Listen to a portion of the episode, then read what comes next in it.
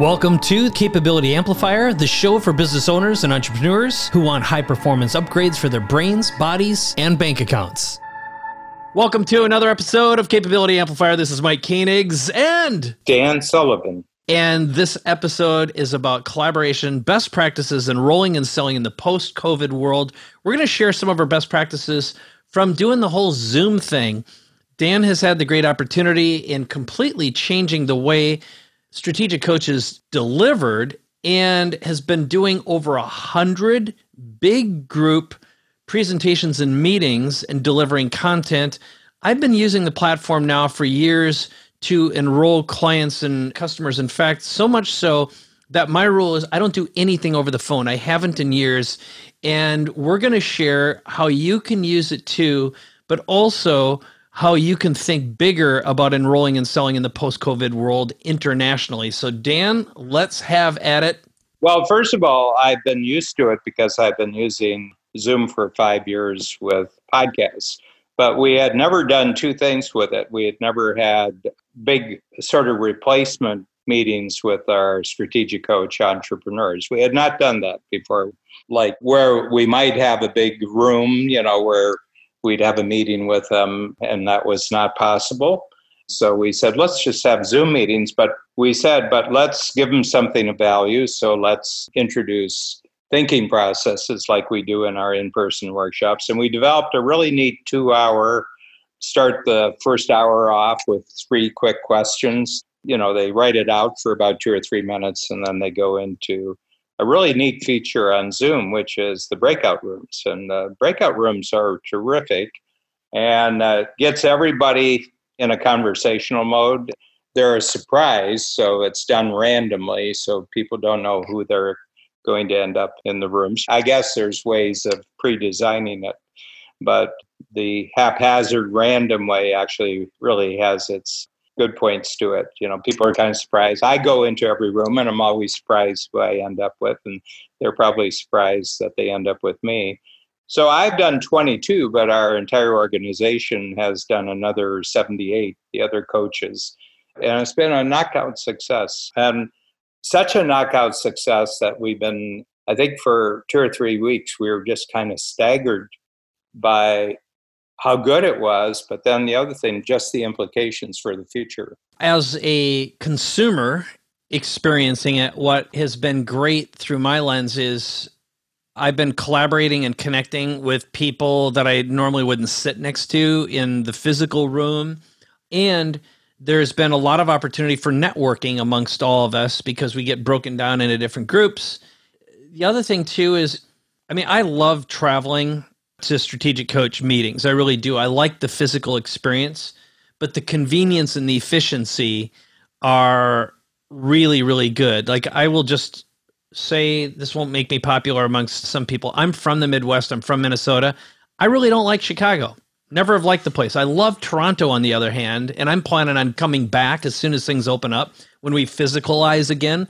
I'm going to come back and do the Toronto experiences, but I've loved the rest and the connection with different people. So I've built relationships now with folks that, like I said, I yeah. just hadn't met and talked to before. Well, the other thing is that it coincided with the introduction of the simplifier multiplier concept, which is a collaborative concept.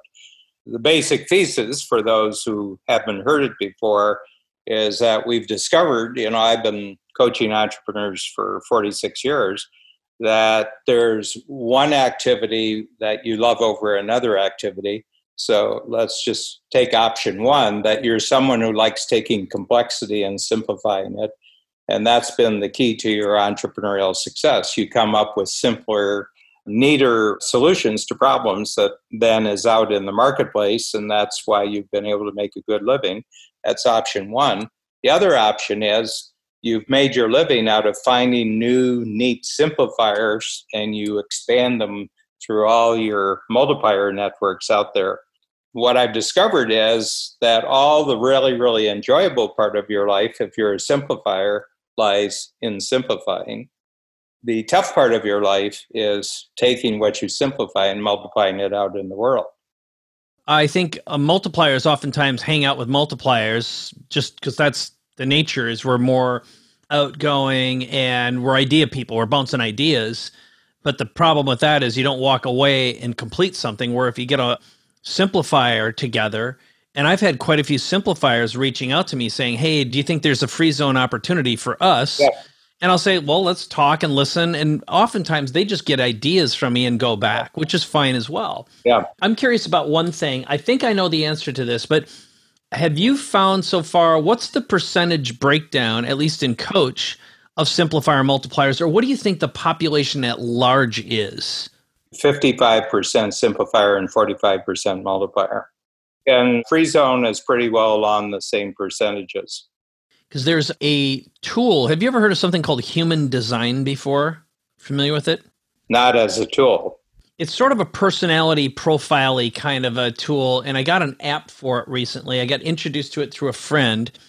And again, just to put this in perspective, in strategic coach, coach is a big fan of the Kolbe test. I'm a 3294 and you are a 2210 Okay. A lot of people say, well, if you're a 2210 you're a multiplier. And I said, no, your Kolbe is how you go about what you are. I'm a 2210 simplifier, and you're the, what's your numbers again, Mike? I'm 3294. I put it up on the screen. You're a 329 multiplier. My partner in life and in the business, Babs Smith, has a Kolbe almost just like yours. That profile really tells you you're probably ADD, which I am, and which you are. Which Duh. Yeah. right. Yeah. And interestingly, I'm sorry, who are you? Yeah.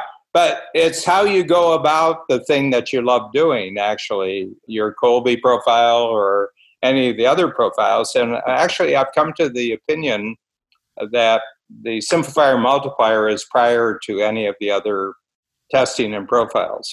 Yeah. Simply tells you how you will go about the thing you love. Right. It's super interesting because I can actually alternate between the two. I can become a simplifier if necessary. It's not what I love to do, though. I would much rather think about the possibilities of potential. And if you look at my history, my first business was an agency, you know, and I did games, I did entertainment, I did a movie, features, you know, everything was about sharing messages or amplifying people. I'll make a suggestion. I bet you have nightmares about simplification and you have daydreams about multiplying. That's very interesting. One of the things I do now, I really practice. I don't pay attention to things that don't please me, and I don't consume things that don't either. So I just, I don't even call it avoidance. Now yeah. I invest my no, energy I'm, in certain ways, including dreams. I call it prudent avoidance. Yeah, good. So here I want to finish this thought for a second yeah. on the topic of human design. Yeah. So I don't know how valid it is, although it seems to be interesting. It's kind of like a cross between the I Ching, the Kabbalah, the mm-hmm. Jewish mystic tool, the chakra system, yeah. and I won't call it astrology, but you get a chart that looks for people who can't mm-hmm. see it at home. You look up human design online, you'd see this. Yeah. And there's a whole bunch of roots, energy roots, and that kind of thing one of the things that popped up in there is they talked about whether or not you're a manifester or a generator. Generators are the people who create or make things or get stuff done. Manifestors are usually more the imaginators, right?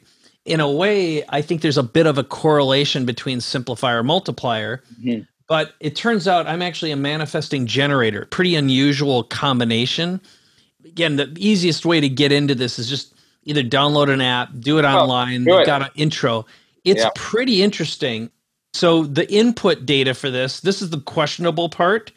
And I'm going to just tell you what you are really fast. So you're May. What's the date again? 19. 19. 1944. Do you know what time of 9 o'clock p.m. 9 o'clock. 9 o'clock, okay. Cleveland, so Ohio. Nine, so it'd be 20, 9 o'clock would be 21 o'clock, right? Yeah. Okay, just a second. 21. Okay. All right. And then, where were you born? Cleveland. Cleveland, Ohio. Okay, here we go. And the other thing that they do that's really interesting with this is they tell you about the phases in your life. Mm-hmm. Okay. So you're a generator. Here's the reading I got just on this, and I'd have to do some more stuff. So you're a generator with sacral authority, only generators and manifesting generators. Sacral comes from the sacral center It responds from the uh huh, yes, nut nah, no, and hmm, no energy, I don't know. It is purely energetic response. When operating correctly, people with sacral authority do things effortlessly. When operating incorrectly, they have to push hard to get things done. Yep. Single definition people with single definition don't need other people to bridge any splits. They operate independently and are less prone to codependent behavior. They usually process their experiences faster than the splits or the no definition people. Here's something called an heretical investigator, which says consciously looking for practical knowledge, great interpersonal skills, subconsciously investigating and building a solid foundation. Fifth line people have excellent interpersonal skills. They are the ruling line. However, others don't see them as such. Anyway, it gets in your investigators, thorough asking questions and constantly inquiring. They are building a foundation to step on. They ask a lot of questions and go into details of the problems. Those first lines that work with people typically study a lot beforehand by taking classes and participating in seminars and workshops. This makes them feel comfortable as their investigation would not be complete without lots of details. That sounds very similar to you. I mean, and then what they do with this, and this is where things get really interesting, you can build on top of that what they call transits. Again, there was one other thing here, and I'll finish this off. One little refinement that I would do on there is my main field of study is actually other people's experiences. Ah.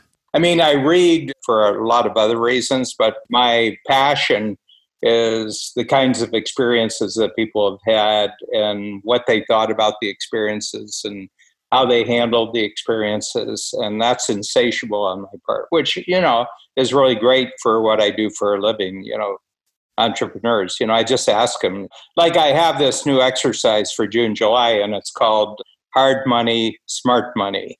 Okay. And you identify three money making experiences from your life where it was necessary for you to do that, but it was really, really hard. And then you say, why was it hard? And you write down why it was hard. And then you identify three smart money. And that's where it came easy and it seemed almost like magical. And what are those? And why was it? And what forms is some rules. And one of the rules for hard is never again. Never again. You just never ever get yourself in a situation where you do that. Yeah, I like yeah. that. We had a wonderful podcast earlier, you know, earlier in the series, Mike, where I just asked you about your six business lifetimes, and you were always moving away from hard towards smart. And I think entrepreneurs who are successful are always moving from hard to smart. And then you say, well, knowing this about your past, what are your next three smartest moves? You know, and you do that at the bottom. I don't have to know anything about the individual. I just ask all the questions and they fill in the boxes with their experiences. And that's my passion is that I just create structures where people can think about their thinking. They can think about their experiences. Well, I'm going to give you something from this human design chart, which you may or may not be able to see on screen, but the objects represent parts of your energy centers. Yours is completely filled in your throat center. Yep. In other words, everything's connected and that governs communication. So the energy must go through it to become reality. The center expresses the center of the centers which it is connected to. So people who are defined throat can share who they are via the center. Depending on the connected center, the energy can be expressed mentally, emotionally, spontaneously, etc. One thing I know about you is that is true through asking questions. What you find when you look through this thing I haven't gone deep into it, but there's a lot of work and yeah, well, a lot of woo woo behind it. It seems eh, well, fascinating. that all these are useful. Like Kolbe's useful if you don't think it's the only thing. Even I've seen some really, really good horoscopes where I said, you know, I see a lot of you in there, but you don't think it's the only thing. You know? Right. And you do 10 of them and they're all valuable and somehow, you know, they're a thing. The one thing I do believe about life is there's no one answer. Yep, I totally agree. There, there's answers that are better than other answers, but there's not one that's the answer to everything. Yep. So, two thoughts on this. The first one, just to close the lid on human design, what I have found, and I've been doing these now with all the clients I work with, I have them do a Kolbe an Enneagram, and now I'm starting to run human design on them because knowing how they communicate, what they talk about, dramatically helps in being able to amplify their capabilities and discover their superpowers and you know make mm-hmm. great stuff happen. Now, one thing I'd had an aha when you're just talking about the never do and always do and where you've had your biggest breakthroughs. I hadn't thought quite through the lens. For some reason, I just had a moment, and I'll tell you what mine actually is. My greatest moments that produced the greatest happiness, joy, satisfaction, and greatest volumes of cash had to do when I get to sell my ideas, whether implemented or not. And truly, where I'm good, and my history has always been this way. Like, I was never the best programmer in the world, but what I had the ability to do was create something and prototype it far enough along that someone would be like, oh, that's exactly what I want. Where I got hung up is when the evolution of that turned into a business that required management of people and bureaucracy. Yeah. Any kind of moving parts. That's when I just suck and I hate it. It'll be like I will literally start it on fire and walk away. Don't care. And that also is the shame because something is almost there and saleable. And I'd walk away because the pain of the bureaucracy and human management got to be too much. It was yeah. just like, nope, screw it. Yeah, well, it's very interesting. And, you know, this has to do with collaboration. I kind of have two universal rules that I follow. And that is, I never want to own what you own. And the other thing is, I don't want any of your money. But to take advantage of your capabilities, I would love to take advantage of your capabilities together to create something bigger. So you know, that's the deal that I have with Ben Hardy and Tucker Max for the 10 books in 10 years. I said, all the money that comes from the books, that's your money. Okay. I just want to take all the money that comes from the impact of the books. Yes. The way I've described that thought process is for some people, one plus one equals two. To me, one plus one equals 11. Yeah. I'm looking for 11s. Yeah. And 111s. And that's collaboration because you can't do that competing. Nope. And having that clear delineation and understanding and agreement does require really understanding value and the value of the collaboration because it's so easy for some people to get scarcity minded and greedy and not provide a faith buffer in between or a trust buffer. That's some wiring that not everyone's either born with or has ever crafted or curated. In other words, yeah. they just haven't created yeah. that thing. Do you feel, you know, from your perspective, that the kind of collaboration that we're encouraging in Free Zone, and you know, people are really doing it and being surprised by it. Do you think it's because of the time we're living in? Wow, that's a great question. Let me deconstruct it just a little bit. I'm going to give you a couple examples. We could look at ours as one, and then I'm yeah. going to give you another one, which actually you introduced. So yeah, t- can I ask you a question? The the one yes. that we're doing that will be complete pretty quick. How many meetings did you and I have on that one? I was just trying to go back. How many meetings have we had? We haven't really had one meeting. What we've done is we've had conversations that became content in the form of a podcast. So it's even better. Yeah. Like we haven't had one meeting. That's the God honest truth. One, and it's almost ready to yeah. start producing results. And we haven't had one meeting. God, that no, oh, that's amazing. So, just for anyone who like, if someone just showed up and this was their first episode of the podcast, I'm going to give you the 30 second version of what this is. So, Dan and I were talking one day. I'd told Dan I'd been doing some interesting stuff with messaging and some software for lead generation and storytelling. And Dan describes something he calls the civitas moment. In other words, the moment where someone says, You are exactly what I want. I've been looking for someone just like you. How do we start working together? That's the equivalent of I love you in business language. Through just this episode, Dan said, That's what I want. He said, I want you to combine technology with storytelling inside Strategic Coach so we can enroll more people. And the net result is imagine having a toolbox for salespeople that could be universally used that increase the enrollments, speed up the enrollments, and get people to raise their hands sooner. And that would be replicable as well. There's more to it than that, but that's my bottom line summary. And Dan wanted 100 leads per week coming in across yeah. the sales team. Okay.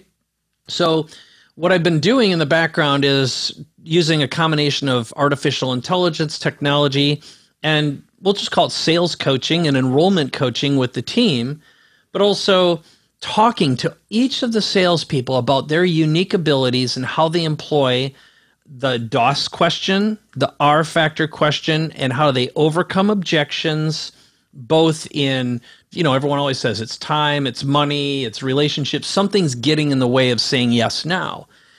And this came from you know probably decades of my experience doing enrollments and studying the fastest way to enroll with tech. Brand new developments which are really interesting. All the artificial intelligence machine learning that's available for lead creation is really coming to a head now.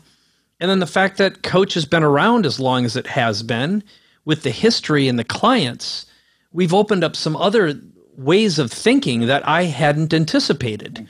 Especially it turns out dan we haven't even talked about this but with referrals there's some really interesting ways we're going to be able to create very big enrollments via referrals that haven't been used in the organization. I'm super yep. excited about. Yep.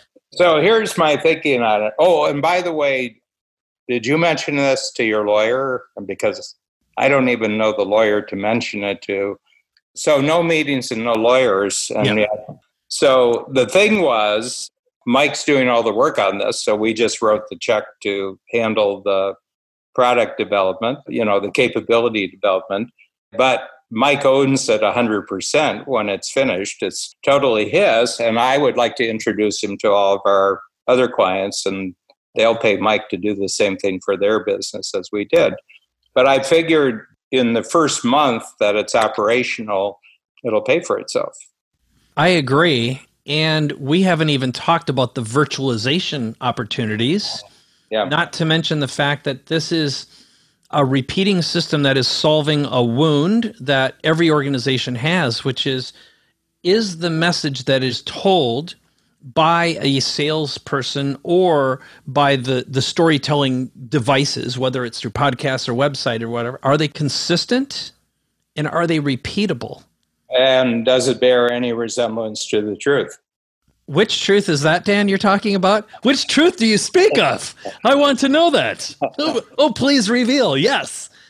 Precisely. No, in other words, it actually corresponds to what 20 year veterans would tell you, you know. And that is the magic. So, this is the distinction I will give you that I've really learned and thought about over the past two years, especially, but then this I didn't realize I was thinking about it. In other words, it hadn't gelled into a solid form.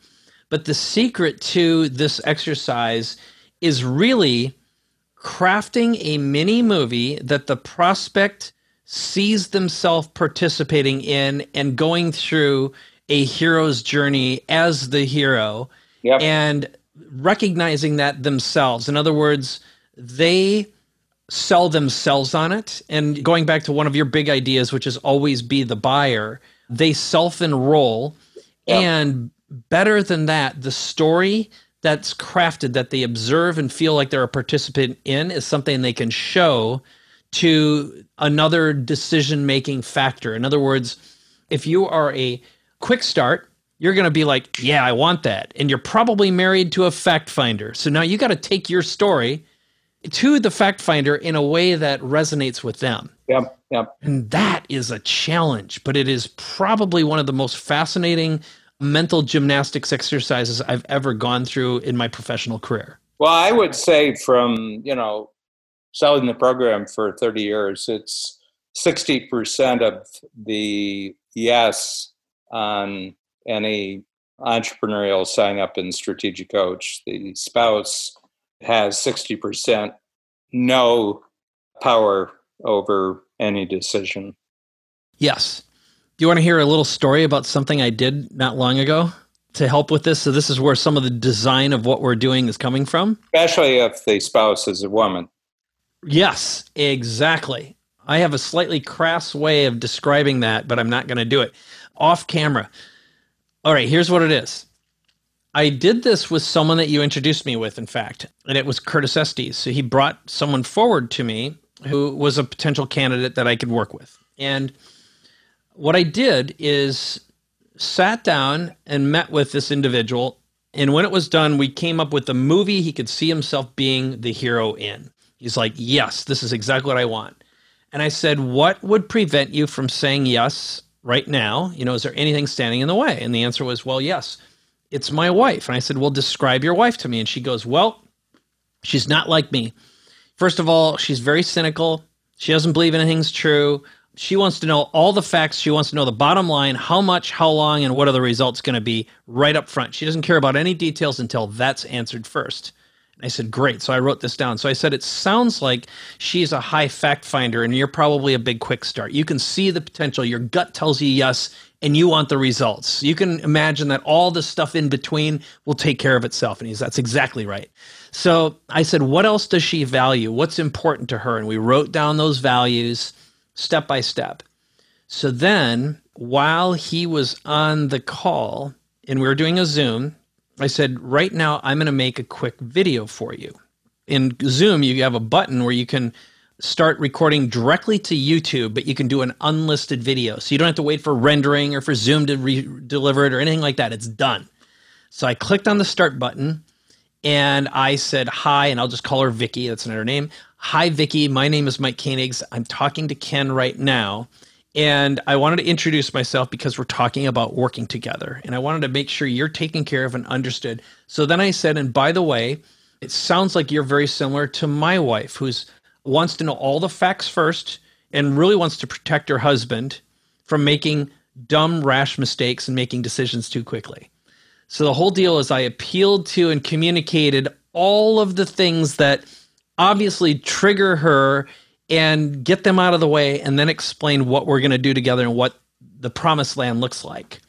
And the point of the story is one of the things that we've learned in the strategic coach world in our exercise is imagine crafting those little mini movies that can be forwarded so the quick start or the fact finder can deliver to the spouse in a way they hear and understand overcoming the objections so they're never reliant on telling the story because the problem with most fact finders or most quick starts is they forget how to tell the story through the voice and the eyes of the other person. Yeah. Yeah. And so those are some of the little things that we're figuring out and our goal is to create a paper computer. So it's like if you get this objection, you respond with this mini video, this tool, and are they a reader? Are they a listener? Are they a viewer? So we want to know what mediums they prefer. Mm-hmm. And we're just building this arsenal of stuff that already exists and stuff they need.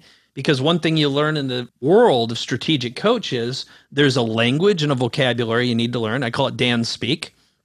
You also are overwhelmed with all these tools and resources and details, and picking which one matters to you the most now is tricky for someone, especially if they're not a high fact finder. It's sort of like I'm a quick start. I just want you to sell me. Like now, now I, I, I heard about this. I want in, but I don't know how to convince myself it's the right decision right now. Yeah. So we want to grab that enthusiasm and amplify it, multiply it, so they can raise their hand and say, "I already know I want to work with you. How do we start working together?" Yeah. There you go. That's my big pitch for you. But I've never been so excited about. Well, it's not a pitch. I mean, yeah, my yeah. enrollment conversation, yeah. but yes. Yeah. One of the things I've observed, you know, and I get a lot from you, I get a lot from Joe, you know, and there are other people who are really terrific at kind of getting across the table and in the other person's mind. And uh, Chris Voss is really great. Chris really has uh, great ability. And I told Chris we were at Genius Network together about a week ago. And I said, you know, Chris, what I notice happens when you are talking with someone is that they're the buyer and you're the seller to start with, but within a matter of a minute or so, you're actually the buyer and they're the seller, but they don't realize that this has actually happened. So, what you do, and I, I said, I'm just telling you what I think you do, is they're coming at you with content. So you just create a context that contains their content. And that's what you say to Chris? No, I told Chris that. I said, I, I think how you instantly become the buyer in the situation. Yeah, and he gives an example. So, you know, and it's based on experience because he was one of the, if not the top hostage negotiator for the FBI for a couple of decades. So he gets on the phone with the, so they've got a hostage situation inside a bank. Okay. Bank robbery went bad and you know, they didn't get the money and now they're trapped inside the bank, but they've got hostages. So he said, You don't get me a car in one minute. Well, you were there. You were there in Boulders. If you don't get me a car in one minute, I'm going to shoot one of the hostages. Right.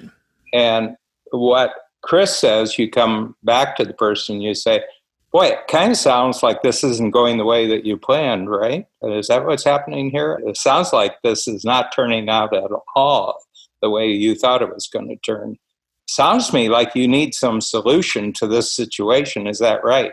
But what he's doing is that he's simply taking the guy's message and he's giving the context back to the hostage taker to understand because he doesn't really understand what he's got himself into and he just goes for you know an extreme reaction and he says boy he says it kind of sounds like you need somebody who's kind of like on your side that can help you think this through, doesn't it?